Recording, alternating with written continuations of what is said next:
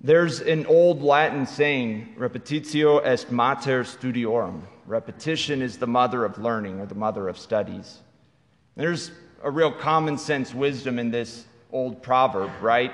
The more we repeat something, the more we do something, the more we learn it, right? Well, today our gospel gives us a parable that may feel repetitive to some the parable of the prodigal son. It's arguably Christ's best known parable. And we had it not even six months ago as the gospel for the fourth Sunday in Lent. Many of us know the story by heart, right? About the wayward son who realizes his folly who returns and encounters a loving and merciful father, and of course, his older brother who's discontented and upset. But given that repetition is the mother of learning, it makes sense that we should look at this parable again, over and over again, because the message of this parable is crucial, is very important, and we need to let it sink in.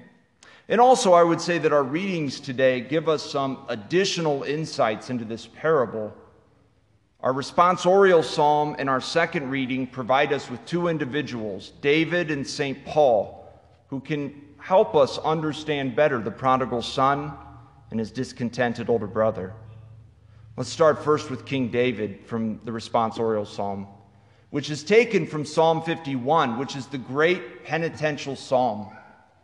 Now, traditionally, we've attributed the authorship of the Psalms to David. And this is especially true with Psalm 51, which he wrote after he repented from two very grievous, very serious sins he had committed.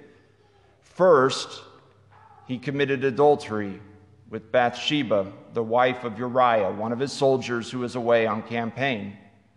And then, when he learned Bathsheba was with child, he ultimately uh, was behind the murder of Uriah. Was guilty of adultery and murder, two very serious sins. And he's confronted about this by the prophet Nathan. And to King David's eternal credit, he very sincerely repents of these sins and does penance. And he composes this psalm, which begins with Have mercy on me, O God, in your goodness and the greatness of your compassion wipe out, wipe out my offense. Thoroughly wash me from my guilt and of my sin, cleanse me. You know, David gives us an image of the prodigal son. You know, the prodigal son was forgiven. And on top of that, he didn't lose his status as his son. Remember, the prodigal son, his original plan was to go to his father and say, Look, I don't deserve to be your son treat me like a servant, and the Father will hear nothing of that. And so it is with David. David is forgiven, uh, and he still retains uh, this special office of king and um, special place in the sight of God. He goes on to be remembered as the greatest of kings, and Scripture actually says of David, he was a man after God's own heart. Even more, among the titles of Jesus, one of the more prominent is Son of David. You know, I think David is a good prism to look at the, the parable of the prodigal son through because his sins are so concrete and so obviously bad. And there's a temptation when we read about David's sin to think, that's horrible. Glad I'm not like him. I would never do those things. Those are horrible sins. But the truth is that the line between good and evil runs through us all, as the Russian writer Alexander Solzhenitsyn wrote. We are all fallen human beings, and we need to keep in mind that old saying there but for the grace of God go I. You know, the attitude that says, I'm better than David, I wouldn't do those terrible things, it's indicative of the sin of pride the sin that's illustrated by the older brother and by the Pharisees to whom Jesus is directing this parable in the first place. You see, pride is so deadly because on the outside it doesn't seem that bad. It doesn't seem as bad as adultery or murder or wasting your inheritance on prostitutes in a dissolute life like the, the prodigal son. But the pride of the older son, what does it do? It bubbles over into this anger and resentment, and ultimately, it's because of his pride that he won't enter into this banquet in his father's house. And that's a big problem. In Jesus' parables, the banquet always stands for heaven. So his pride is keeping him out of heaven, right? If sins are what are an obstacle to a relationship between us and God, and uh, ultimately, if not repented of, could keep us out of heaven, keep us out of that eternal communion with God. This parable is saying pride is a deadly sin for a reason, right? Even after his father comes and pleads with him, he refuses.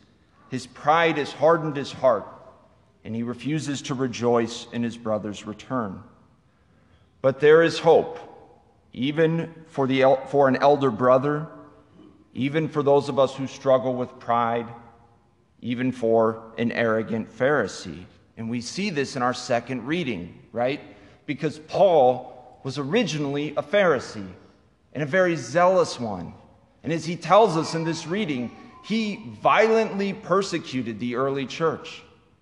In his ignorance, as he said, he rejected the good news of the gospel at first, initially, and he sought to stamp it out, to wipe it out.